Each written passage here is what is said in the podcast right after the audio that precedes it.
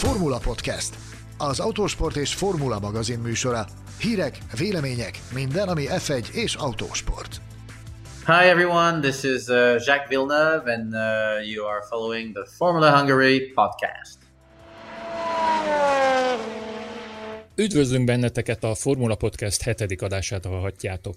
Ezúttal is azért ültünk össze lapunk szerkesztőségének tagjaival, hogy megbeszéljük a Forma 1, illetve a motorsportok legaktuálisabb kérdéseit, illetve megmutassunk nektek egy interjút, műsorunk legújabb mérföldkövét, melyet Jacques Villeneuve-vel a Forma 1 1997-es bajnokával készítettünk.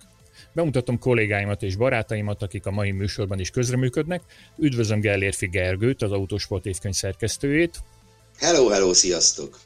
És Mészáros Sándort, az Autosport és Formula magazin főszerkesztőhelyettesét, a Szágódás és Cirkusz című F1-es könyvsorozat szerzőjét.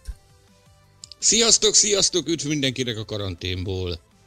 Engem Betlen Tamásnak hívnak, és a Formula.hu főszerkesztője vagyok. Vágjunk bele! Egy héttel ezelőtti adásunkhoz képest sokat változott a világ, ha hihetünk a híreknek, ma már konkrét tervek állnak rendelkezésre a Forma 1 szezon kezdésre. Maszkban, izolációban indulhatna az idény az osztrák nagydíjjal. Mik a legfrissebb információk, kérdezem Gergőt és Sándort, foglaljátok nekünk össze, illetve a hallgatókat is tájékoztassátok, mit lehet tudni a 2020-as szezon indulásáról. Tervekből és elképzelésekből nincs hiány, sajnos konkrétumokból annál inkább nagyon-nagyon sok forgatókönyv van továbbra is a, a köztudatban, hogy mi az, ami, ami lehetséges, és mi az, ami nem. Egyelőre úgy tűnik, hogy, hogy vannak biztató szavak, hogy július, július elején, vagy közepén, vagy végén akár el is indulhat a Form 1 szezon. Igen, ugye itt az osztrák nagydíj most a legfrissebb jelölt, a legfrissebb idénynyitó jelölt, eh, ahogy azt Tamás mondtad is. Itt Helmut Márko egészen eh, egészen biztató dolgokat mondott azzal kapcsolatban, hogy, hogy egyfajta valóban teljes izolációban meg lehetne tartani a szezon kezdetet a megfelelő egészségi, egészségügyi óvintézkedések betartásával, maszkkal, fertőtlenítővel és minden egyébbel. Ezek ugye nélkülözhetetlen összetevői lesznek az idei szezonban egy-egy Forma 1-es hétvégének, és az abszolút, hogy is mondjam, nélkülözhető összetevők pedig úgy tűnik, hogy a nézőközönség, legalábbis a helyszíni nézőközönség lesznek. Egyelőre arra nincsen kilátás, hogy nézőkkel tartsanak meg egy futamot, tulajdonképpen ezt már, ezt már úgy tényként kezeli mindenki, hogy, hogy itt zártkapus versenyek működhetnek, aztán melyik pálya hogy kezeli ezt. Ugye itt van Candvort, az idén visszatérő, vagy legalábbis a terv, az eredeti terv szerint idén visszatérő ahol a nagy díjhelyszíne, a, amelynek képviseletében azt mondták el, hogy, hogy ők nem nagyon látják megvalósíthatónak az zárt kapus nézők nélküli versenyzést, aztán erre mint egy rárepült gyorsan Imola, amely ugye most már lassan 15 éve került ki a versenynaptárból, és, és többször próbálkozott a visszakerüléssel és ők jelezték azt, hogy, hogy ők nagyon szívesen tartanának akár nézők nélkül is versenyt, sőt így beugróként azt mondják, hogy akár, akár könnyebb is lenne megszervezni a semmiből egy olyan versenyt, hogy, ahol nincsenek nézők, tehát nem kell foglalkozni a, promócióval és a közönség odacsábításával. Ami számomra különösen biztató az az, hogy hajlandóság mutatkozik a promóterek részéről arra, hogy nézők nélkül is versenyeket rendezzenek. Nekem korábban ez volt a legfőbb aggályom, hogy a promóterek akarnak-e egyáltalán versenyt rendezni jegybevétel nélkül, de úgy tűnik, hogy a, a Red Bull nagyon elszánt, több forrásból is azt hallottuk, hogy, hogy ez, a, ez az akarat, ez a szándék, ez, ez nagyon is valós, és a közönség teljes kizárásával is hajlandóak lennének megrendezni. Nem egy, hanem mindjárt két futamot is, ugye Helmut Márko mindjárt két futamról beszélt. Most a nagy kérdés az, hogy ezt, ezt milyen formátumban vagy milyen időzítéssel tudnák lebonyolítani. Ugye Helmut Márko július 5-ét és 12-ét jelölte meg, tehát két egymás követő hétvégét, viszont azóta már hallottunk olyan plegykát is, hogy, hogy a július 5-i hétvége lenne az első forduló, és mindjárt a egy nap szünettel, a hétfői nap az pihenőnap lenne, és kedden szerdán egy újabb osztrák nagy díjat láthatnánk, tehát ezzel kapcsolatban azért még meglehetősen homályos a kép, hogy, hogy mi vár ránk. Minden esetre most úgy tűnik, hogy a Red Bull ringen indulhatna a szezon, és Silverstone-ban folytatódhatna, és olyan plegykát is hallottunk, hogy a magyar nagydíj esetében már a, a rendes időrend szerinti időpontban futnák a magyar nagydíjat. Hát azt minden esetre megállapíthatjuk, hogyha valóra válik az osztrák nagydíjjal és a, a brit nagydíjjal kapcsolatos terv, akkor valószínűleg a magyar nagydíj már egészen könnyedén bele fog simulni ezekbe a tervekbe, de addig is, amíg kiderülnek a konkrét információk és véglegesé válnak a szezon elindulásával kapcsolatos tervek, beszéljünk valami másról, egy nagyon fontos dologról, hiszen tegnap egy Forma 1-es világbajnokot ért utol svájci karaténjában Sanyi, Szeretnénk most megmutatni nektek, miről is beszélt a Formula Podcastnek Jacques Villeneuve, 1997 legjobbja, aki nem mellesleg az Indikál szériát és az Indianapolis 500-ast is megnyerte. Maradjunk annyiban, hogy a magyar nagy díj szóba került. Jacques Villeneuve, Jacques Villeneuve 1997 F1-es világbajnoka. Történelmi pillanat ez a Formula Podcast életében, hiszen először üdvözölhetünk igazi világbajnokot az adásban. Jacques, mivel töltöd az idődet mostanság a karanténos napok alatt, amikor mondjuk nem egy szimpla Xbox kontrollerrel oktatod a többieket a szimulátoros versenyzés világában? Well, uh, no, I need... Inkább nekem kellett kéket vennem a szimulátoros világtól, mert ezek még mindig csak videójátékok, nem igazi szimulátorok. Játékok a szó szoros értelmében, szóval szerintem nem kéne mindig azt emlegetni, hogy ezek szimulátorok. Ezeket mókára találták ki, szóval jó magam nem is veszem túlságosan komolyan. Az igazi versenyzés az, amit komolyan kell venni, azt én is komolyan veszem. Egyébként engem mindig is érdekeltek a videójátékok, úgy tíz éves koromtól kezdve Commodore számítógépeken még programoztam és ilyeneket annak idején. Öt évvel ezelőttig az R-faktorban saját ligán is volt, amelyet én szerveztem, ahol én terveztem az autókat és a pályákat is. Nagyon mókás volt, és akkoriban is mindig Xbox kontrollert használtam, nem szeretem a kormányt és a pedálokat, mert mindig van némi eltérés a valósághoz képest, és ez nekem soha nem jött be igazán. Hogy mégis mit csinálok? Szabadságon vagyok, kétszer szabadságon, és most először nem érzem rosszul magam amiatt, hogy nem csinálok semmit. Normál esetben, amikor szabadságra megyek, mindig rágulom azon, hogy inkább dolgoznom kéne, ezt vagy azt meg kellene oldanom. Most semmi ilyen gond nincs, de azért tréningezem, készülve arra, hogy újraindul a NASCAR szezon. Elhangzott tőled egy ötlet néhány napja a világsajtóban, arra vonatkozóan, hogy hogyan lehetne megmenteni az idei F1-es szezont egy Grand Slam jellegű, önálló eseményekből álló sorozattal. Továbbra is úgy gondolod, hogy ez működhet? Mi a véleményed arról, hogyan fogja úgy általában véve megváltoztatni ez a helyzet az F1 világát? A hosszú szünet után teljesen olyan lesz, mint eddig volt? Esetleg minden megváltozik? Amikor idén visszatérünk, biztosan más lesz, hiszen most az a tét, hogy éljük túl ezt az egészet. Úgy gondolom, hogy 2022-ben lehetünk újra olyanok, mint korábban, mert 2021 a felgyógyulás éve lesz. Ki tudja még, hogy mi lesz addig? Nem tudhatjuk, hogy az országok mikor nyitják ki újra a kapuikat, mi lesz ezzel a vírushelyzettel. Megszabadulunk tőle végre, vagy együtt kell élnünk majd vele a mindennapokban.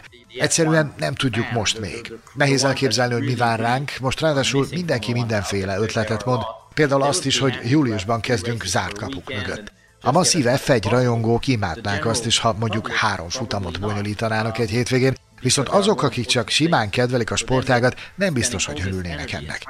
Számukra léteznek ennél fontosabb dolgok is annál, mint hogy minden az F1-ről szóljon. Mindenki másképp érez ezzel kapcsolatban. Az F1-et a saját arculata életben tartja, de ha túlzásba viszik, ha túlságosan keményen nyomulnak, annak negatív hatása lehet. Szerintem most még csak annyit jelenthetünk ki, hogy egyelőre még túlságosan korai lenne döntést hozni, mert nem tudjuk, hogyan alakulnak a dolgok a világban a következő néhány hónapban. The break is already so long, a szünet már így is nagyon hosszúra nyúlt. Sokan, köztük a versenyzők is azt jósolják, hogy nagyon komoly fizikai próbatétel lesz a versenyzés újraindulása. Emlékszem, pár éve egy interjúban említetted, hogy az első Form 1-es teszted idején egyenesen rémítőnek érezted az autó tempóját, pedig néhány nappal korábban az Indikárban versenyeztél. Szerinted a mostani srácok számára mennyire lesz kemény a visszatérés egy ilyen hosszú szünet után? Nem hinném, hogy az lenne, mert bár az autók gyorsabbak, mint valaha, de sokkal egyszerűbb vezetni őket, a balanszuk sokkal jobb, mint régen, és nem annyira harapósak. Visszanéztem videókat a 80-as, 90-es évekből, a 2000-es évek elejéről, és azt láttam, hogy az autók roppant nyugtalanok voltak, még egyenesben sem volt könnyű tartani azokat. Főképp emiatt jelentettek komoly fizikai igénybevételt a versenyzők számára, nem pusztán a sebesség miatt. Manapság az autók elképesztően stabilak, alig mozognak valamit a versenyzők a fülke oldalán magának is simán neki tudják támasztani a fejüket, így nem szükséges olyan fizikai állapot, mint korábban. Persze a G-erők sokkal nagyobbak, a sebesség is az, ráadásul közben a pilótáknak milliónyi apró gombot, kapcsolót kell kezelniük a kör során, ez teszi igazán nehézé a modern autók kezelését.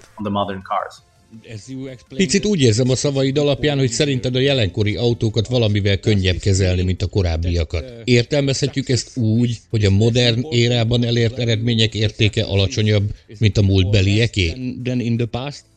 No, Nem, ennek semmi köze a sikerek értékéhez. Az autók vezetése borzalmasan komplex feladat, ezért nehéz, nem a fizikális nehézség miatt. Komplex a feladat, mert a versenyző még az egyenesekben sem lazíthat. Folyamatosan kell változtatniuk a különféle beállításokat, a kormányon minden egyenesben, minden kanyarban. Mostanság ez adja a feladat nehézségét, nem pedig az, hogy nehezen megzabolázható autókkal kell versenyezni. Manapság egészen más képességek szükségesek a sikeres szerepléshez, de a győzelem most is a legjobb, legkülönlegesebb srácé. A siker értéke továbbra is változatlan, pláne így, hogy a bolygó leggyorsabb autóival érik azt el. Jacques, talking about you, you are... Beszéljünk egy picit rólad, hiszen a személyedben Istennek hála van egy igazi szókimondó emberünk, aki időről időre kendőzetlenül megmondja, amit gondol. Úgy tűnik azonban, hogy ezt nem mindenki kedveli. Miért van az, hogy az F1-ben manapság egyre nehezebben tolerálják a kritikát az emberek? A múltban azért jobban oda lehetett mondogatni, akár erős akár ellentmondásos véleményeket is. Nem igaz? Why it works like this? It's not Formula One, it's the world in general. Ez nem csak a Forma 1 kapcsolatban van így, hanem igazság szerint az egész világ ilyen. Nagyon nyitott lett a média, bárki nyomulhat az interneten, valójában bárki lehet újságíró is manapság, és elkezdhet beszélni vagy írni olyan dolgokról, amikről az égvilágon semmit nem tud. Ez pedig problémákhoz vezet. Minden apró kis szócskát ki lehet ragadni a kontextusból, és ez gyakran meg is teszik azok, akik nem igazán professzionálisak. A múltban ez nem okozott ennyi gondot, amikor kint voltál a pályán, ahol ott volt az írott sajtó, a rádió és a tévé, mégpedig kontrollált keretek között. Ez garantálta valamennyire a biztonságot is. Ehhez képest mostanság igazi vadnyugat van, bárki csinálhat bármit, picit, mintha oda lenne a kontroll, de persze fontos megjegyezni azt is, hogy olyan társadalomban élünk, hogy szinte kötelesség hazudni, mert az igazságot senki nem szereti hallani. Azt mondják, hogy sértő, károkat okoz. Sok országban még perek is adódhatnak egy-egy szó vagy mondat miatt. Nem könnyű helyzet ez, de jó magam, soha nem voltam hajlandó változtatni azon, ahogy csinálom a dolgokat. Amikor versenyeztem, sok negatív vélemény fogalmazódott meg emiatt, de most, hogy néhány éve már televíziósként vagyok jelen, sokan rájöttek arra, konstruktív oka van annak, amiket mondok. Ha igazam van, ha nincs, nem számít, de legalább arra késztetem vele az embereket, hogy elgondolkodjanak bizonyos dolgokon, ez pedig nem rossz. Ha az emberek elgondolkodnak azon, ami történik, legalább kialakítanak egy véleményt maguknak. And then you can make your own opinion. One of your, your az egyik korábbi felvetésedre szeretnék visszatérni, mégpedig arra, hogy mennyire sokat változott a versenyzők F1 bevezető útja. Említetted, hogy míg a te idődben végig kellett járni a szabárlétrát, manapság már gyermekkorban kiválasztják a csapatfőnökök és egyéb tehetős emberek, hogy kiből csinálnak F1-es pilótát. Ez a tényező véleményed szerint megváltoztatja a sportág értékeit? Ez egy óriási, gigantikus probléma, és nagyon örülök neki, hogy felhoztad. Ez a jelenség egészen a gokártos időszaktól kezdődik, amikor a srácok még csak 7-10 évesek, amikor egyesek 200 ezer vagy félmillió eurókat költenek el már a gokártban egy 11 éves gyerekre, az borzalmasan nagy probléma. Hogy miért? Mert ezért a pénzért nem jár tehetség. Igen, meg lehet találni a felhozatal legjobbján, de lehet, hogy az igazán nagy tehetségek már odáig sem jutnak el. A múltban legalább volt lehetőség az igazi tehetségeknek is, mert feldobták a gokártot egy utánfutóra, apuka, a nagybácsi és az unokatesó volt a szerelő, valakitől kaptak innen-onnan gumikat, és a fiatal srác megmutathatta, hogy mire képes. Ha jól csinálta, bejutott egy versenyző iskolába, megtanult szerelni, majd a munkájáért cserébe indulhatott a Formula Fordban, ahol pedig már volt esélye arra is, hogy felfedezze egy szponzor. Mindezt ráadásul úgy, hogy nem kellett 12 évesnek lenned, elég volt 20 éves korodra idáig jutnod, nem számított. Akkora óriási változás történt azóta, hogy manapság a csapatok már meg sem próbálnak igazi tehetségeket keresni, mert számukra ez az egész imáron csupán üzlet. Már a gokárt is egy dübörgő üzletág, ahol próbálják megakadályozni, hogy a pilóták átüljenek a versenyautókba, mert ha átülnek, akkor már nem nekik fizetnek. Az egész rendszert úgy, ahogy van, megette a fene. Igen, vannak jó és ügyes srácok, de hidd el, rengetegen vannak, akik borzalmasan jók. De mit csinálnak?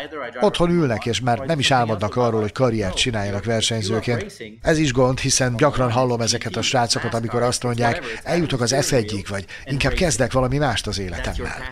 Szerintem ez ostobaság, mert ha valaki valóban szereti a versenyzést, annak az F1-en túl ott a GT, a NASCAR és egy csomó más dolog, ahol foghatod a kormányt és versenyezhetsz. Nehogy már ez az egész arról szóljon, hogyha beülsz el az F1-be, akkor inkább otthon ülsz a tévé előtt, Emiatt döntöttünk úgy egy jó barátommal, a bár korábbi tesztpilótájával, Patrick Lömerrel, hogy Feed Racing néven indítunk egy versenyzőiskolát, amely valamennyire hasonló elven működik, mint a 70-es, 80-as, 90-es évek versenyzőiskolái. Panis és Prost is ilyen iskolákból jutott el az F1-be. Nálunk a srácok befizetnek egy ötnapos kurzusra, majd az eredményeik alapján középdöntőn, elődöntőn és döntőn vehetnek részt, a győztes pedig kap egy teljes szezont a Formula 4-ben, amit mi fizetünk. Idén például egy holland srácot, Marin Kremers indítottuk, aki gokárt világbajnok volt, a tesztidőszakban pedig rendre ott volt az első két hely valamelyikén. Fontos persze megemlítenem azt is, hogy mögötte szorosan egy olyan fiatal végzett, aki hentesként dolgozik, és korábban soha nem versenyzett. Ügyes ifjoncokról beszélünk, akiknek korábban nem adatott meg, hogy kipróbálják magukat. Nálunk 21 éves korig lehet próbálkozni, mert mi szeretnénk nekik is megadni a lehetőséget. Ezt jelenleg szinte senki sem csinálja, mert a nagy gyártók inkább kiválasztanak valakit egészen fiatalon, finanszírozzák a gokártól kezdve, és szinte felfújják az egészet. Persze, hogy jónak tűnnek, de nem tudhatjuk abban a korban még, hogy valójában mennyire lesznek jó. How the guy is made. You don't know how you will evolve mentally either. So does this mean that, uh, Mondhatjuk-e azt, hogy ha valaki azt az utat járja, amit te, annak változik a személyisége? Ad ez hozzá valami personality. Az út, amit bejársz, változtat a személyiségeden, ez biztos. Ha valakinek egyfolytában karácsony van 12 éves kora óta, az miért változtatna bármin is? Számukra az élet jó, minden rendben, oké, okay, hogy néha gyorsabbnak kell lenni, de ennyi. Ez egyébként részben a szülők hibája is, ami arra vezethető vissza, vissza, hogy a versenyzés manapság már sokkal biztonságosabb. Ezeket a jó részt gazdag szülőket annak idején eltiltották a versenyzéstől, mert túlságosan veszélyesnek tartották, ők pedig az álmaikat a gyerekeiken keresztül szeretnék megélni, mindent kifizetnek, semmi sem drága, mert már annyira nem veszélyes. Olyan, mintha elmennének focizni, számukra egyszerű móka az egész. So it's fun. You raced in your long career against guys like Schumacher, like Hakkinen, Fernando Alonso. Hosszú pályafutásod során olyan nagy ágyukkal csatáztál, mint például Schumacher, Hakkinen vagy épp Alonso. A jelenlegi mezőnyből ki az, akivel szívesen megmérkőznél, illetve ki az, aki szerinted a leginkább hasonló hozzád? Who would you to invite for, for some kind of competition? Well, Nos, a jelenlegi mezőnyből Luis az, akit mindenki le akar győzni. Egészen kiemelkedő, amit nyújt, minden évben ott van az élen, és bár néha akadnak hullámvölgyei, de mindig megtalálja a módját, hogy legyőzzön mindenkit. Egy igazi gép. Ennek ellenére nagyon fel is, nincsenek piszkos dolgai. Megvan benne az a fajta régi vágású tisztelet, ami mostanság már nem nagyon létezik. Szóval őt mondanám, ha valakit választanom kell.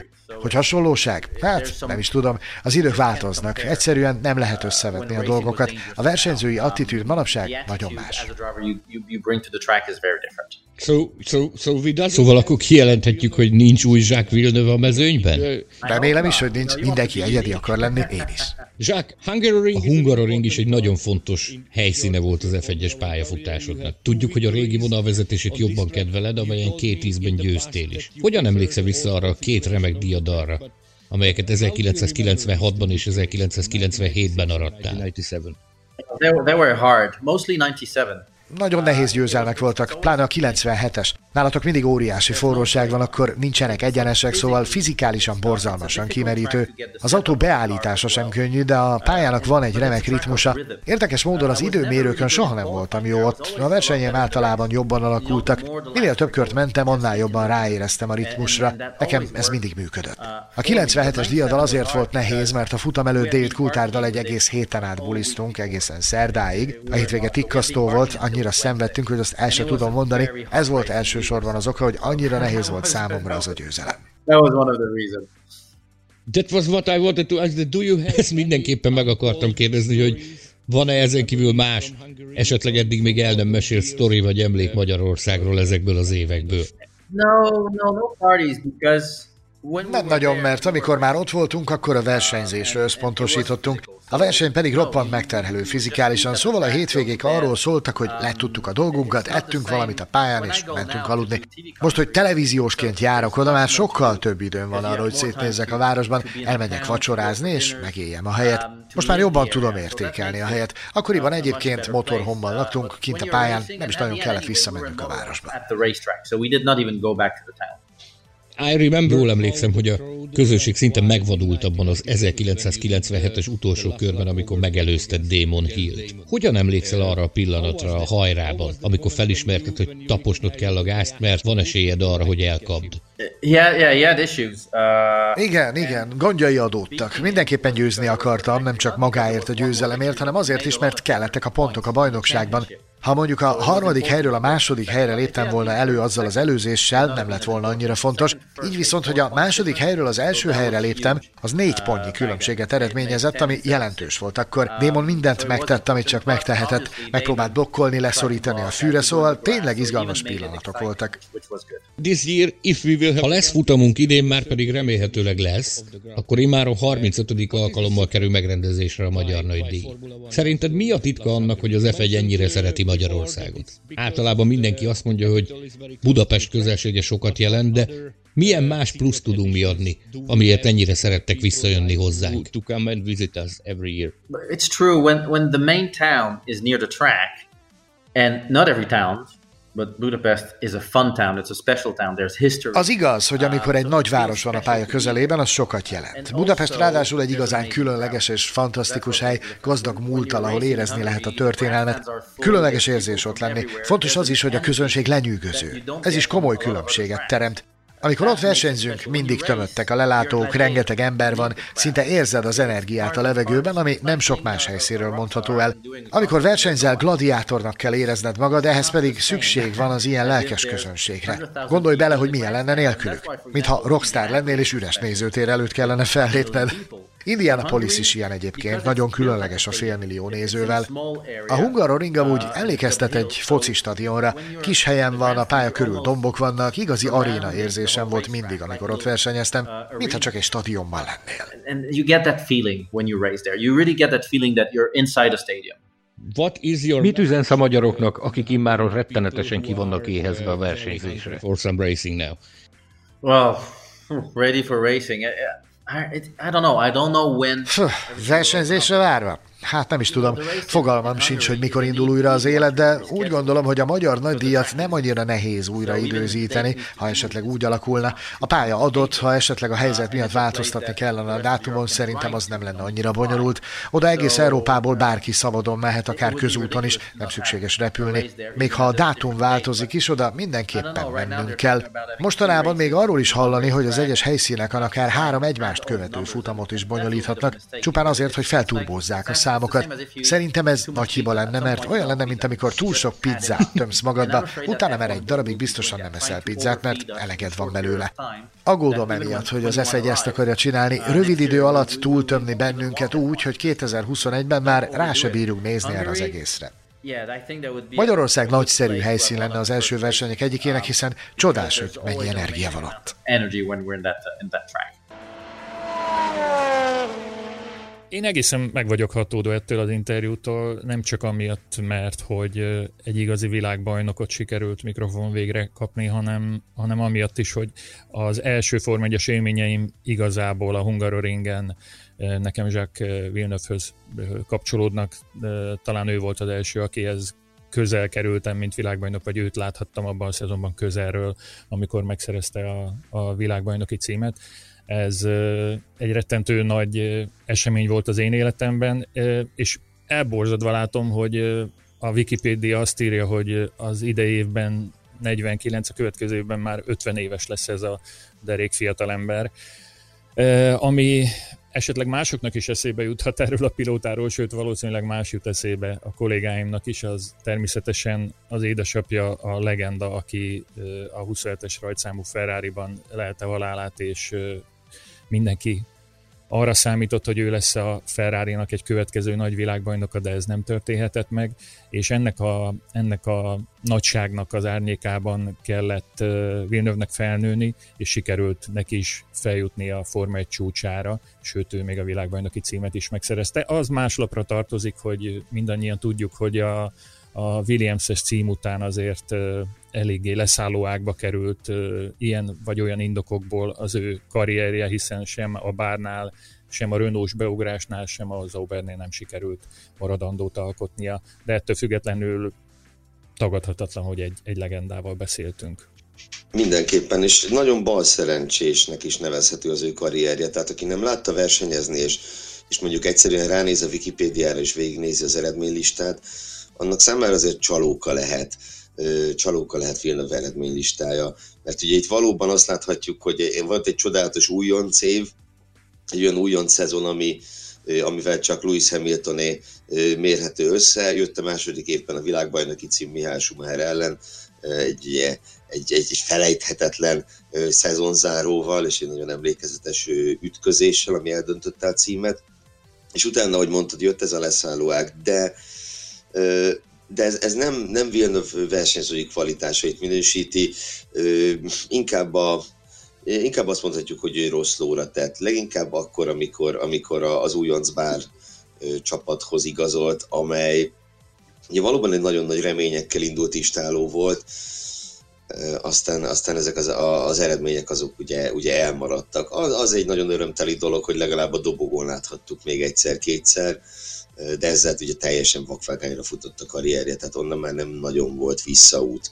A 2000-es évek első felében a, a, a mezőny nagy csapatainál egyszerűen nem volt hely a számára, tehát a Ferrarihoz nyilván nem mehetett Schumacher mellé, Ron Dennis vezette McLarenben, én őszintén szóval nem nagyon tudtam volna elképzelni, a Williams pedig valószínűleg nem is, nem is vágyott rá, hogy ő oda visszamenjen, ha már egyszer ott hagyta őket említetted, a, említetted azt, hogy nem nehezen tudtad volna elképzelni a, a Rondenis által vezetett McLarennél. Gyakran mondjuk, hogy mi lehetett volna. Ugye a, egy, egy interjúban korábban elmesélte a Villeneuve azt, hogy, hogy őt igenis kereste a McLaren, akkor, amikor, amikor az utolsó Williams-es évében volt, és nagyon érdekes volt, hogy elmesélte, hogy, hogy épp a Craig Pollockkal tárgyalt a csapat indításának a körülményeiről, amikor ha jól emlékszem, Adrian Newey hívta föl, hogy, hogy szeretné a, a McLarenhez csábítani, és azt mondta, hogy egész hiszen a helyzet úgy adta, hogy nem tudtak erről beszélni, mert ott ült vele szemben a menedzsere, aki egyben az üzlettársa is volt, akinek az egész élete múlott ezen a, ennek a bizonyos versenyistán a beindításán, a bárnak az elindításán, és hogy, hogy ott egy ilyen apró nüanszi dolgon, hogy éppen a helyzet úgy hozta, hogy abban a pillanatban érkezett ez a telefon, amikor nem, tud, nem tudott erről egyeztetéseket folytatni, hogy ez, ez itt megrekesztette a, a, az ő pályafutását, és gyakorlatilag nem lett sikeresebb, mint amilyen korábban volt. Én, én szeretném egy picit az ő személyiségét is egy kicsit, egy kicsit megmasszírozni. Tehát gyakran mondják rá, hogy, hogy túlságosan nagy dolgokat beszél, meg összevisszaságokat beszél, ugye ő a Forma egy egyik nagy megmondó embere, Viszont aki egy picit is ismeri őt, az, az tudhatja, hogy a Villeneuve egyébként a, az egyik legintelligensebb Form 1 világbajnok szerintem. Hihetetlenül nyitott a világ dolgaira, például azt is nagyon kevesen tudják, hogy, hogy a régi számítógépeket gyűjt a 70-es évekből, a 80-as évekből, sőt, az interjúban utalt rá, hogy hogy gyerekkorában Commodore számítógépeken programozott is, ezt a mai napig űzi ezt a, ezt a mutatványt, hogy próbálkozik programokat írni a régi számítógépekre, de, de őt ugyanúgy érdekli a politika, ugyanúgy érdekli a környezetvédelem, egy, egy nagyon intelligens beszélgető partner egyébként. Azért pozitív példákat is kérek a kollégáimtól Villeneuve kapcsolatban, ne csak a, a karrierének a mélypontjairól beszéljünk, illetve a személyiségének a rejtett zugait firtassuk, hanem foglaljátok már össze a hallgatóknak, hát ha van, aki nem tudja, hogy mi az ő diadalmenete, milyen volt az ő karrierje, mik a legnagyobb állomások az ő életében. Hát nézd Tamás, ugye itt egy, egy olyan karrierről beszélünk, amely, amely nagyon-nagyon gyorsan jutott nagyon magasra. Ugye itt a, az Indikárban is, illetve Forma 1-ben is két év elég volt, volt neki arra, hogy meghódítsa a világ két első számú együléses sorozatát. Ahogy ugye mondtad, az Indi 500-at megnyerte, bajnok lett az Indikárban, Forma 1 pedig hát egy ilyen, egy ilyen szuper újoncként érkezett meg. Ugye valóban elég régen volt, 96-ban érkezett ő meg, ugyanabban az évben, amikor Schumacher átigazolt a Ferrarihoz, és a, az abban az évben legerősebb autónak számító Williams beülhetett be Damon Hill csapattársaként. Damon Hill-től akkoriban azt várta, azt várta Williams, hogy végre valahára szerezze meg a világbajnoki címet, az előző két évben nem sikerült neki Schumacher ellenében, de azáltal, hogy Schumacher átment a Ferrarihoz, amiről ugye hát tudni kell, hogy 96-ban, meg az előtte való években a Ferrari mondjuk úgy a középmezőny elejére pozícionálhatta magát inkább, tehát semmiképp sem volt olyan erő, mint akár korábban, akár később. Szóval ez, ez megnyitotta Hillnek a lehetőséget arra, hogy végre megszerezze ezt a világbajnoki címet. Aztán jött ez a kanadai újonc, és majdnem megakadályozta ebben. Egészen, egészen kicsin múlott, hogy hogy nem tudott már újoncként bajnok lenni Villeneuve, sőt az első futamának megnyerésére is komoly esélye mutatkozott neki. Aztán, aztán amikor Hillnek végre összejött ez a bajnoki cím, akkor, akkor utána nem is volt maradása a Williamsnél, és, és ezáltal nyílt, nyílt útja Villeneuve-nek a vagy nyílt meg az út Villeneuve számára arra, hogy, hogy Schumacherrel egy, egy, egy tényleg egész szezonon át tartó roppant emlékezetes párharcot folytassanak le. Bár ebben is megvolt a maga, ennek is megvolt a maga a különlegesség, ugyanis legjobb emlékeim szerint ők az egész szezon során egyszer sem álltak együtt a dobogón. Tehát ők úgy csatázták végig azt az évet Schumacherrel, hogy hol az egyiknek volt jó versenye, hol a másiknak, és, és ez végül ugye Villeneuve kerekedett ki. Azt hiszem azt mondhatjuk, hogy abszolút megérdemelten győztesként ebből a, ebből a küzdelemből. Amit én még abszolút lenyűgözőnek tartok a Villeneuve kapcsolatban, az a, az a versenyzés szeretete, a versenyzés iránti, hát hogy is fogalmazok, oldhatatlan vágy. Tehát azok után, hogy ő gyakorlatilag kikopott az élvonal beli autósportból, tehát ilyen Form 1 szinten már, már nem jutott neki lehetőség, ő soha nem távolodott el a versenyzéstől, és a, a létező legelképesztőbb bajnokságokban is is ö, igyekezett ö, versengeni például ilyen, ilyen, ilyen szörnyűségekben, mint az Andros Trophy, vagy például ez a jelenlegi projektje, ami van neki a teljesen ismeretlen európai NASCAR széria, de például indult Le Mansban, nagyon-nagyon változatos volt neki a, a Forma 1 utáni pályafutása, és mint az interjúban is beszélt arról, hogy vagy csinálod, és szereted, és imádod a versenyzést, vagy, vagy hagyd a fenébe az egészet. Tehát ő a tökéletes példája, példája annak, hogy, ahhoz, hogy az ember sikeres legyen, ahhoz, ahhoz elengedhetetlen az, hogy valaki imádja ezt a, ezt a műfajt. Akkor a múltból kanyarodjunk vissza ismét a jelenbe, pontosabban a jövőbe szeretnénk már nagy nehezen rákanyarodni. E, ennek az egyik összetevője, hogy elindulhasson ismét a bajnokság, hogy e, a csapatok életben maradhassanak, és e, meglegyen a pénzük az idei és a következő szezonra. És itt felvetődik ismét az a kérdés, amit már a múltkori adásunkban említettünk, a ügyfélautóknak a, a kérdése. Ha jól emlékszem, akkor Christian Horner volt most a legutóbbi megszóló az ügyben. Mit is mondott esetleg Sanyi? Emlékszel arra, hogy mi volt az ő javaslata? Arról beszélt a Christian Horner, hogy, hogy úgy lehetne megmenteni a, a Form 1-es mezőny jelenlegi kisebb csapatait, hogyha ha visszávágnák a, a saját kutatási fejlesztési költségeiket, és az elkövetkezendő egy-két évben gyakorlatilag a nagyobb csapatoktól vásárolnának autókat, vagy legalábbis fődarabokat. Hát ugye ez egy meglehetősen hatékony megoldása lenne annak, hogy a, a kisebb istálóknak a, a költségvetése valamivel ö, többre legyen elegendő, mint amire jelenleg számítani lehet valóban sok pénzt lehetne ezzel megtakarítani, viszont nagyon sokakban felmerül a, a kérdés, felmerül a kérdés ezzel kapcsolatban, hogy nem ártana ez a Forma egy színvonalának. Gyakorlatilag ez egyfajta, egyfajta, egyfajta standardizáláshoz vezetne, nagyon-nagyon nagy kérdés az, hogy, hogy milyen lesz a fogadtatása ennek. Hát ugye, mint tudjuk, a pénzügyek, a pénzügy az nagy úr, a büdzsé az nagy úr, elképzelhető, hogy lesznek, akik hajlani fognak majd erre a, erre a kezdeményezésre. Egyelőre még nem hallottam visszajelzést azzal kapcsolatban, hogy milyen a fogadtatása ennek az ötletnek, ennek a kezdeményezésnek. Persze ez fontos hangsúlyozni, hogy Horner itt ugye átmeneti ö, időszakról beszélt, tehát ő ugye nem a javaslat, tehát a javaslatában nem az szerepelt, hogy az ügyfélautók rendszerére, amiről már sokszor szó esett, ugye még a Max Mosley féle FIA vezetés alatt is már esett szó erről, szóval nem arról lenne szó, hogy itt, itt a Form 1 át akarna állni, hanem azt mondta Horner, hogy mondjuk a következő két, két szezon, két szezont lehetne így lefolytatni.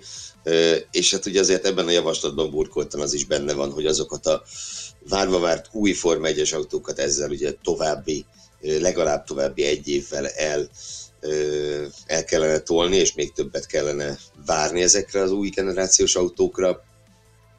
Viszont ugye, hogyha ebből az irányból közelítjük meg a kérdést, akkor Hornernek a javaslata szerintem mindenképpen megfontolandó, megfontolandó lehet, hiszen hogyha ugye itt arról van szó, ahogy arról már beszéltünk azt hiszem többször is, hogy itt ugye a csapatoknak egy, egy ilyen rettenetes gazdasági helyzetben és ilyen körülmények között kellene az új generációs autókat kifejleszteni, és hogyha a kisebb csapatok két évig átmenetileg megszabadulnának a fejlesztés terhétől, akkor valószínűleg jóval kisebb terhet jelentene számukra, hogy akár 2023-ra, de, de, de összehozzák azokat az új generációs autókat, amiket ugye az eredeti terv szerint a prekoronális időszakban még 21-re várhattunk. Nyilvánvalóan ezzel beindul, de egy kicsit az üzleti motor is, tehát mindenki megpróbálta lobbizni annak érdekében, hogy ki tudja a saját portékáját több helyre eladni. Tehát ezzel akár arra is arra is megnyílhatna az út, tehát úgy is megnyílhatna az út a, a nagyobb csapatok előtt, hogy ki tud magának több B csapatot ö, teremteni azzal, hogy autót fődarabokat továbbadni. Ez is egy érdekes kérdés lehet, egy, egy érdekes kérdést vethet fel, hogy hogyan alakíthatná át ebben az, átalaki, át, ebben az átmeneti időszakban a, a mezőnyt egy ilyen kezdeményezésnek a megvalósulása. Az biztos, hogy elképesztő spekulációk zajlanak a háttérben ebben az időszakban, és ezeknek a spe- spekulációknak része a, a pilótapiac is. Elsősorban a pilóták fizetése lehet manapság a fő téma ebbe a pénzszegény időszakban. A legutóbb az egyik olasz napilap szellőztetett meg egy nagyon érdekes információt természetesen a Ferrari-ról. Gergő, ismertesd nekünk velünk ezeket a híreket állítólag, ugye itt az olasz sajtónak azért csak mértékkel szabad hinni, írtak ők már elég sok mindent az elmúlt években, különösen ami a Ferrari házatáján történik, de állítólag Sebastian Fette elé raktak egy szerződést, amit ő egy köszönöm, nem ö, válaszsal játszhatott. Ugye a, a, a szerződés a, a hírek szerint egy jelentősen csökkentett fizetést tartalmazott, egy, tehát egy nagyságrendbéli különbséget, az eddiginek nagyjából a harmadát jelentette. Még annyit sem. Vagy még annyit sem, igen, igen, igen. És másról ez egy egyéves hosszabbítás lett volna, tehát csak a 2021-es szezonra szóló hosszabbítás, a fizetése pedig, pedig hát Löklerénél, ugye, ha minden igaz, akkor kisebb, kisebb lett volna. Ezt írja legalábbis a Gazetta. Aztán, hogy ebben mi az igazság, hát ahogy mondtam, olasz sajtó azért ez két esélye. A Gazetta munkatársait ismerve, akiktől ez az információ származik, én azokat mindenképpen abban a kategóriában, abban a kategóriában sorolnám, akiknek a szavára érdemes odafigyelni, és ugye nem először hallunk már erről, hogy nem olyan biztos az, hogy a Ferrari ragaszkodik a Fettelhez. Egyfajta, ez egyfajta hát ezt talán, talán felfoghatjuk úgy is, hogy egyfajta ilyen elbocsátó szép üzenet volt. A gesztus megtörtént, hogy, hogy kapott ajánlatot, de szinte biztos vagyok abban, hogy aki ezt az ajánlatot tette neki, az is tudta azt, hogy ez, ez, a Fettel nem fog kapkodni utána. És nagyon érdekes az, hogy, hogy milyen lavinát indított ez el. Ugye már is tele van a sajtóplegykákkal azzal kapcsolatban, hogy akkor most már nem az a kérdés, hogy, hogy felszabadul-e Fettelnek a helye, most már sokkal inkább arról megy a tanakodás, hogy vajon, vajon ki megy a Fettel helyére. Ugye van egy egész komoly kis lista, akik, azokról, akik, akik számításba jöhetnek. Ugye korábban mi is beszéltünk Carlos Sainzról, mi is beszéltünk Daniel Ricciardo-ról, nem szabad megfeledkezni a ferrari kötődések miatt Antonio Giovinazzi-ról sem, és ami a leg, aki a legfrissebb bejelentkező, és most már azért ezt egyre több helyen is, külföldi portálokon is egyre több helyen megírták, az pedig Fernando Alonso, aki, akiről én magam úgy hallottam a saját spanyol forrásaimtól, hogy ő maga jelentkezett be a ferrari hogy ő nagyon szívesen beülne a fette helyére. Mit szóltak azokhoz a spekulációkhoz, hogy csupán annak nyomán, hogy Lewis Hamilton törölt néhány Mercedeshez fűződő idézőjel hűségnyilatkozatot, a Twitterről és különböző felületekről. Ebből a, a sajtó és a rajongók rögtön azt a következtetést vonták le, hogy bizony ő is pályázhat akár a Ferrari-hoz. El lehet-e valaha képzelni Lewis Hamilton vörös overában? Persze, persze. Vörös overában szerintem bármelyik, bármelyik Form 1 pilótát el lehet képzelni, viszont pusztán ez alapján, hogy Hamilton éppen éppen mit művel a közösségi médiában, e, ez alapján azért nem, nem vonnék le ennyire, ennyire komoly következtetéseket. Hamiltontól azt azért megszokhattuk, hogy a, hogy a, a, a közösségi médiában ő, ő néha álmok fut egy kicsit, ugye. Hajlamos az álmok futásra, igen, igen, igen, igen. Gyakorta előfordulnak itt törölt üzenetek, így van. Kitvitteli a telemetriát, meg mindent, szóval elképesztő dolgokat mivel. Azt hiszem olyan is volt, hogy az Instagramról letörölte az egész minden tartalmát pár évvel ezelőtt, ha jól emlékszem. Szóval minden olyan embert, akit követett, minden olyan, minden olyan ö, potenciális Instagram accountot, akit, akit követett, mindenkit törölt a követettek listájáról, és ez mai napig úgy van, nulla Instagram accountot követ jelenleg szemült az Instagramból. Sőt, volt egyszer valami olyasmi is, ha jól emlékszem, de az nem tudom, hogy Instagram volt, vagy lehet, hogy még Twitter, de hogy a, hogy a buttonnel kicsit összeveszett, hogy őt miért nem követi a button. Tehát ő, ő abszolút hajlamos az ilyen jelent.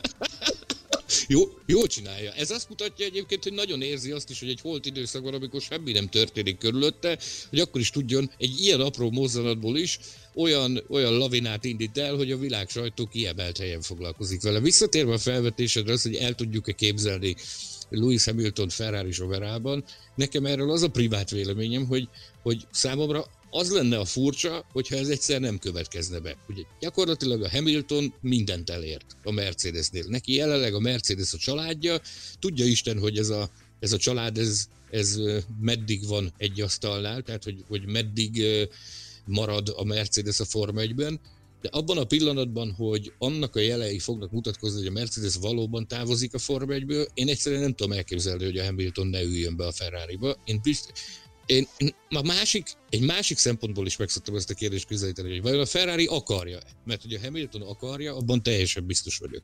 Másik kérdés az, hogy a Ferrari akarja-e. Tehát Kimi Räikkönen világbajnoki címe óta nagyon-nagyon sok mindennel megpróbálkoztak már, semmi sem sikerült.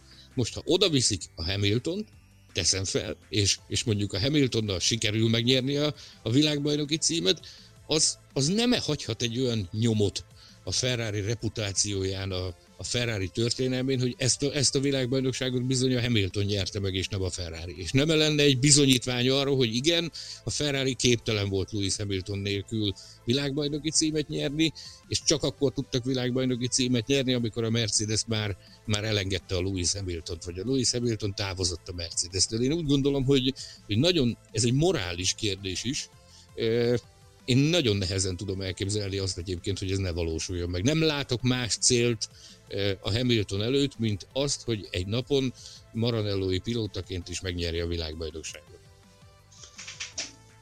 Nagyon érdekes, amit felvetettél, mármint itt a, a, a Ferrari-val kapcsolatban, hogy, hogy, hogy ez milyen képet festene róluk, hogyha Hamiltonnal nyernek. Az biztos, hogy sokkal, sokkal jobban venné ki magát, hogyha mondjuk egy-két éven belül a Löklernek sikerülne sikerülne megnyerni a bajnoki címet. Tehát az valóban egy elvitathatatlanul Ferrari győzelem lenne, saját nevelésű versenyzőjükkel.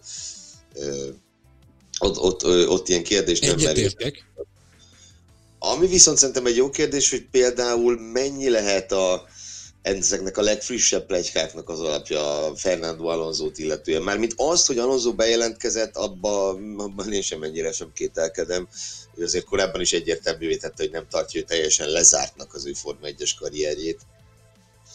Olyan forrástól hallottam ezt az információt, aki eddig mindig korrekt és pontos információt adott alózó ügyekben.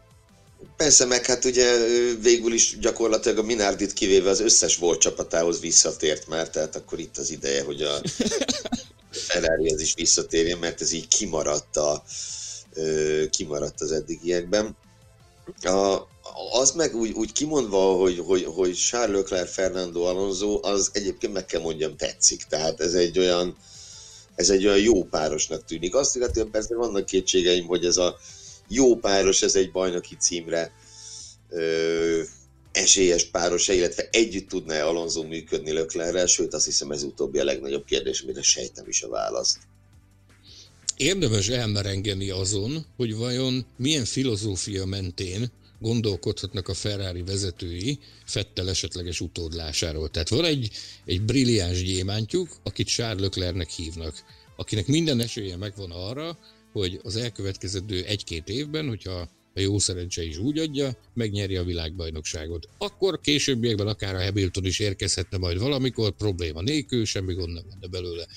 Engem az a kérdés foglalkoztat, hogy mi az a logika, ami mentén ők, ők gondolkodnak. Tehát, hogy a, a, a, a brilliáns gyémánt mellé hozni egy másik olyan versenyzőt, aki életre halára versenyezne azért, hogy, hogy világbajnoki címet nyerjen, én ide sorolnám a Carlos Sainzot és Daniel ricciardo akik, akik esetében szerintem elfogadhatatlan, és fel sem merülhet az, hogy nem a világbajnoki címért szeretnének harcolni. Vagy pedig azt mondják, hogy akkor, akkor húzzunk egy olyat, hogy, hogy a Leclerc az első számú pilótánk, és keresünk mellé valakit, aki tudja hozni azt a magas színvonalat, ami egy kettes számú Ferrari pilótától elvárható, de meg lehet állapodni vele azzal, a, arról, hogy, hogy, hogy ne elsősorban a világbajnoki cím legyen a cél, hanem az, hogy támogassa a löklerket. Én úgy gondolom, hogy ha az Alonso ezt a lehetőséget megkapná, hogy visszatérhet a Forma 1 vonalába, akárhogy is szeretné azt a harmadik világbajnoki címet, ami, ami, ami, amit nem sikerült neki megszereznie. Én úgy gondolom, hogy az Alonzónak már le lehetne nyomni a torkán azt, hogy állj be támogató pilótának. Én, ez, az én, ez az én privát véleményem, hogy talán, talán, talán ezt, ezt ki lehetne vitelezni. A Giovinazzi az pedig én úgy gondolom, hogy teljesen biztos, hogy elfogadná ezt, neki az élete álma válna valóra az, hogyha Ferrari pilóta le- lehetne. Más kérdés az, hogy nem vagyunk arról teljes egészében meggyőződve, hogy a képességei alapján erre jelenleg alkalmas. Jelenleg egy fontos szó, tehát Giovinazzinak az biztos, hogy még tanulnia kell. Tavaly azért sokat bukdácsolt, miközben az világos volt, hogy a tempója megvan, az, az egész szezonját tök jól összegzi az pályi futam, amikor teljesített egy egészen zseniális futamot, és aztán belevágta a falba leintés előtt pár pillanattal azt a, azt a 6-8 pontot, amit, amit zsebre tehetett volna. Szóval igen, neki, ne, neki azért még, még valószínűleg érnie, illetve tanulnia kell, de egy, egy kettes számú pilótának viszont ő azt hiszem minden további nélkül alkalmas lehető. Arról nem is beszélve, hogy a Ferrari az, az, az, az megigazulna azáltal, meg a Ferrari versenyzői akadémiája az, az, az egy ilyen óriási győzelmet érne el, vagy azáltal, hogy, hogy két saját nevelésű versenyző vezeti. Ez ratifikálná a, a versenyzői akadémiának a létjogosultságát gyakorlatilag. Mielőtt nagyon belefolyunk abba, hogy eldöntsük, hogy ki legyen a Ferrari következő pilótája. De miért? Ez tök izgalmas téma, ezen nagyon jó merengeni. Téma jelenleg nincsen szerintem. Nekem van egy jobb témám. A, az a személy, akiről gyakorlatilag egy filmet ugyanúgy lehetne forgatni, mint a, a Forma egy más legnagyobb egyéniségeiről, ez már megtörtént. Ismét Rólad, felbukkant. Rólad beszélünk? Ismét felbukkant és ismét hallatta hangját, nem tudom, hogy tudjátok-e kiről van szó, 72 esztendős, és már aránylag régen hallottunk róla, pedig mi magyarok különösen e, fontosnak tarthatjuk, meg közel állhat a szívünkhöz. No, várom a tippeket. Szeret dobolni egy rockzenekarban, ez a bizonyos úr. És nagyon kiváló frizurája van. Igen, mondd ki. Azt hiszem, hogy ö, tudjátok, hogy kiről van szó. Na, ez a, ez a híres ember, akit Eddie Jordannek hívnak, azt találta mondani a héten, hogy nem tartja Schumachert minden idők legjobbjának.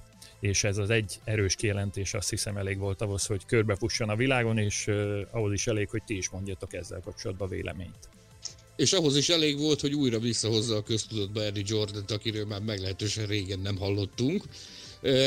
Érdekes az ő kijelentése, ugye csapatfőnöke is volt a Schumachernek, az első csapatfőnöke, nagyon sokáig ment a vita, hogy a Schumacher a Form 1 debütálását azt neki köszönheti-e, vagy Péter Saubernek, aki egy idő után ö, saját érdemnek tulajdonította azt, hogy a Schumacher előtt megnyílt a Form 1 vezető út, mert végső soron ő volt az, aki kifizette azt a bizonyos összeget a Jordannek, ami ahhoz kellett, hogy Schumacher versenyezhessen, szóval Eddie Jordan is azok közé tartozik, aki mindig tudja, hogy mikor kell valami olyan ellentmondásosat bemondani, amire a világ oda fog figyelni, és újra kiváló ritmusérzéket tette ezt meg. Te mit gondolsz erről, Gergő? Ö, azt is emeljük ki azért, hogy ő ezt mivel indokolta. Tehát ugye nem egyszerűen ennyit mondott, hogy hogy ő nem, Schumachert nem tartja nem csak a legnagyobbnak, hanem a, a legnagyobbak, leglegnagyobbak közé sem sorolja. Ugye ezt ő azzal indokolta meg, hogy a Ferrari-nál az ő csapattársai, Irvine és Barrichello, akik egyébként ugye szintén a Jordan-től indultak el a Forma 1-ben, ugyanúgy, mint Schumacher, és ők egynél több versenyt teljesítettek nála. Szóval, hogy, hogy nekik szerződésben kellett vállalniuk azt, hogy, hogy második számú pilóták lesznek. Csak hogy visszakanyarodjunk itt, vagy ennyivel az előző témához is visszacsatoljunk. És, és ugye Jordan itt ezt, ezt, ezt nehezményezte. De szerintem is egyébként magánál a kijelentésnek fontosabb az, az, amit mondasz, hogy, hogy igen, igen, ilyenkor az embernek mutogatnia kell magát, és ugye ez vagy megteheti szó szerint az interneten, erre is van példa, ugye például a Ricardo, aki egészen elképesztő dolgokat művel, erről majd talán még kitérünk a későbbiekben, vagy ilyen, ilyen, ilyen ellentmondásos és vihart kavaró nyilatkozatokkal.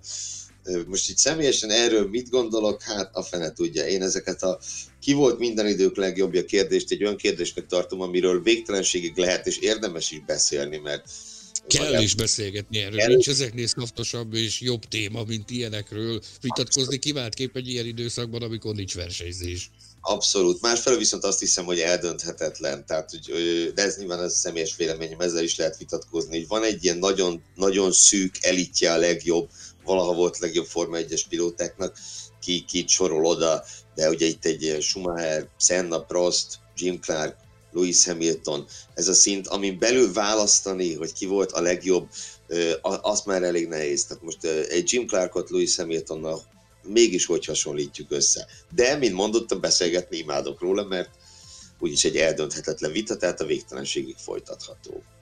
De Tamás, hogy nem akarja, hogy ezt most a folytassuk a végtelenség. Én magam akarom folytatni, ugyanis van egy infóm, amit, amit a, természetesen a, a sokat emlegetett Netflixből szívtam magamba, akár hiszitek, akár nem, a Fangio filmben megjelentek brit tudósok, akik kutatták ezt a témát, hogy ki a világ legjobb Forma 1-es pilótája, és mindenféle analitikával, számítógépekkel, nagy teljesítményű számítógépekkel azt mutatták ki, hogy Fangio az, akit te, akit te nem neveztél meg, emiatt most csúnyán nézek rád, mert nekem személyes nagy kedvencem volt, és mégpedig azért azzal indokolták, azzal az egyszerű indokkal, hogy ő ugye több csapatban, minden csapatban gyakorlatilag világbajnok tudott lenni, minden márkával elnyerte a címet, amelyikkel szerződött, és neki például nem szerepelt az életében az a leszálló ág, talán nem véletlenül, ami elég sok ö, versenyzében, mondjuk Villeneuve-ben is, hiszen amikor úgy érezte, hogy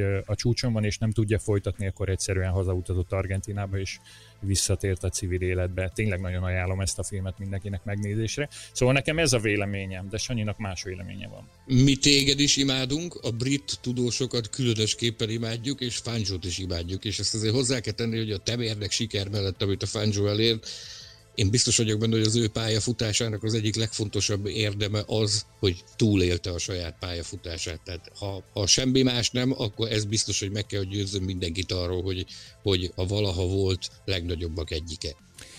Ugorjunk akkor egy egészen fiatal versenyzőre, és az e-sportokra, mert ez a kategória úgy tűnik kihagyhatatlan manapság a, a motorsport hírekből, meg az ilyen jellegű adásokból, amiket csinálunk, még ha Forma 1 beszélünk is. Lando Norris kerüljön terítékre, aki egy különleges egyénisége mindenképpen a Forma 1-nek abból a szempontból is, hogy nem ő volt talán a leghíresebb versenyző a, a szezon kezdet előtt, vagy biztosan nem ő volt, de a, a e-sportok kapcsán lassan-lassan mégiscsak ő kerül a, a leginkább a sajtó keresztüzébe. Legutóbb is tett egy nyilatkozatot, erről talán Gergő tudna beszélni nekünk azt hiszem vitathatatlan, hogy ennek az időszaknak a, a, a legnagyobb sztárja a Form 1 pilóták közül Lando Norris. Ez nyilván egy generációs adottság is, abban a, abban a generációban tartozik, amely már teljesen otthon érzi magát a, a, a közösségi médiában és a virtuális térben. Tehát amit ő művel a közösségi médiában, az semmiképp se illetném se a, a Hamiltoni álmokfutás kifejezéssel, sem mással, hanem tényleg abszolút jó, gyakorlatilag minden jó, amit csinál, a követettsége, az ismertsége folyamatosan növekszik, és ugye rém szórakoztató. Most ugye arról, arról beszélt a minap, hogy hogy ő annyit játszik, és, és akkor mondta, hogy nem csak, a, nem csak az autóversenyes, nem csak Forma 1-es játékokat, hanem egyéb játékokat is, hogy ő olykor még vacsorázni is elfelejt, mert csak ülés játszik. Habár, Sanyi, ha jól tudom, akkor a Forma 1-es közösségben nem ő az egyetlen egyetlen videójáték függő. Nagyon sokan vannak, akik, akik észnékű tolják a, a videójátékokat. Visszakanyarodik meg egy gondolat erejéig a, a Norris féle közösségi média használati szokásokhoz, amit mondta, hogy minden zseniális, amit csinál, és az benne az egész egyszerűen elképesztő, hogy minden olyan ösztönös. És tudjuk róla, ezt, ezt ő soha nem titkolt, hogy nem ügynökség kezeli a, a social media felületeit, nincs tanácsadó mellette, hanem ő, ő ösztönösen csinálja. Ez a, ez a laza, friss, lendületes, a, a közösségi médiát gyakorlatilag már az anyateje magában szívó fiatal srácról van szó, unikum azt, azt látni, amit, amit ő produkál ezen a szinten, és azt már nem, amit a különböző televízió által is sugárzott szimulátorversenyeken mutat, ugyanis ha, ha emlékeim nem csalnak, eddig még nem tudott úgy képernyőre kerülni, hogy internet kapcsolódási problémák miatt tudott volna versenyezni, valami gubanc mindig, mindig adódott körülötte, és ezt is milyen jól felhasználta a közösségi médiában. Például van egy alap Nagy-Britanniában, akik, akik próbálnak összedobni neki egy informatikusra, aki meggyógyítja neki az otthoni internet hálózatot. Igen, igen, sikerült e, e, e, ezt is egy ilyen pozitív irányba elvinnie. Ugye legutóbb azt hiszem látványosan letörölte az egész játékot a francba mondván, hogy akkor ő ezt befejezte. És, és tényleg, ja, zsigerből jön az egész, amit csinál. Sokkal kevésbé mesterkélt, mint mondjuk, na már beszéltünk ma róla, mint, mint mondjuk Daniel Ricardo, aki, Hát nem tudom, látva a legutóbbi videóit, ugye ez a, a formula.hu úgy jelent meg, hogy sajnáltak közöljük, hogy Ricardo teljesen megbolondult, és Hát én sem tudok másra gondolni. az a, tényleg az őrület jegyei mutatkoznak rajta azon a videón, amit közzétette, hogy ahogy crossmotorral megérkezik a saját nappaliába, majd ott ugrabugrál az asztalon, az ülő garnitúrán, majd kimegy és fejest ugrik a medencét. Nem tudom, e, a Ricardo alapvetően az a srác, akit, akit nagyon kedvelünk a, a mentalitása miatt, a humora miatt, a pozitív életfelfogása miatt, viszont ez volt az a videó, amikor, amikor nekem már egy picit elment ebben a túlságosan info infantilis irányba. Tehát ez már, ez már szerintem inkább egy kicsit a ciki kategória. Vagy legfeljebb a, a 16 éves kislányoknak szóló, ö, hát hogy is mondjam, csak ö, internetes content. Tamás, tőled számíthatunk hasonló videóra esetleg? Nem hiszem, Szeretnék hogy... látni Betlen Tamást crossmotorral a nappaliban. Tudjátok, hogy én csak így elméletben vagyok a, a motorsportok híve, hiszen én a az emberi hajtással működő járműveket kedvelem leginkább mondjuk a kerékpárt, úgyhogy alig várom már, hogy ma is fölpattanjak és teljesítsem a, az etapomat, de ne én legyek a főszereplő, hanem maradjunk inkább a, a, a ti ötleteiteknél. Gergő felvetett így a műsor vége felé egy ötletet, ami arról szól, hogy az imént is vitatkoztunk éppen arról, hogy hogy ki a, a Forma 1 történetének legjobb versenyzője, hogy lehetne gyártani néhány toplistát, és erre akár egy külön, vagy több külön adást is szánni. Mi az első ötleted, Gergő, és hogyan kéne ezt megvalósítani? Hát az első ötletünkkel, amit ez egy olyan toplista lesz, amit Sanyival állítunk össze, ezzel egy-két napon belül jelentkezni fogunk a tervek szerint, és előjáróban csak annyit mondanék, hogy többek között Robert Dornbos és Yuji ide is szóba fog kerülni, egy egészen különleges lista lesz. De még az sem elképzelhető, hogy a, a Japánban önkormányzati képviselőnek álló Szakoni Yamamoto is felbukkanhat. Így van, ez egy roppant izgalmas lista lesz, ezzel már nagyjából készen vagyunk, ezt hamarosan hallhatjátok. A következőnek összeállítására viszont alapvetően titeket fogunk megkérni, mármint nem itt a Tamás Sanyi nem titeket, hanem hogy a kedves hallgatókat és a Formula.hu olvasóit, akiktől azt, azt kérjük, hamarosan kirakjuk majd a szavazást, hogy, hogy szavazzák meg, hogy kik a, a jelenlegi Forma 1-es mezőny legjobbjai, és abban, abban bízunk, hogy ebből kijön egy olyan tízes toplista, amit aztán, aztán egy adásban ízekre szedhetünk, és majd jól megmondjuk, hogy egyetértünk-e az olvasókkal, vagy sem. Olyan vitatkozást fogunk vágni, amire még Hilbert Péter kiemelt főtechnikus is csak a szakállát fogja vakargatni. Ezt egyelőre nem várjuk meg ezt a híres szakávakarást, hanem elbúcsúzunk kedves hallgatóinktól, mert a műsoridő végére értünk. Nagyon köszönjük, hogy ismét velünk tartottatok. Arra kérünk benneteket, hogy a műsorunkkal kapcsolatban használjátok a Formula Hu Podcast hashtaget, akárhol is írtok róla, és akár mi tetszik nektek, és ezt szeretnétek megosztani mondjuk a Twitteren, az Instán vagy a Facebookon. Javaslatokat és ötleteket is várunk a Formula Hu, Formula Hu Podcast hashtaggel kritikákat és szidalmakat is természetesen. A helyzetnek megfelelően, aki tud, természetesen arra biztatjuk, hogy maradjon otthon. Eközben olvassa a formula.hu-t és a Autosport és Formula magazin digitális kiadását, amit most már a formula.hu fejlécében egy kattintással gyorsan elérhettek. Remélem, hogy ennek kapcsán már várjátok a következő számot, amin éppen gőzerővel dolgozunk. Bennünket itt a podcastben néhány nap múlva hallhattok ismét, munkatársaim Gelérfi Gergő és Mészáros Sándor szerkesztő kollégák, valamint Hilbert Péter technikus nevében addig is búcsúzom. Sziasztok, köszönjük, hogy velünk voltatok. Formula Podcast. Az autósport és Formula magazin műsora. Hírek, vélemények, minden, ami F1 és autósport. Hi everyone, this is uh, Jacques Villeneuve, and uh, you are following the Formula Hungary podcast.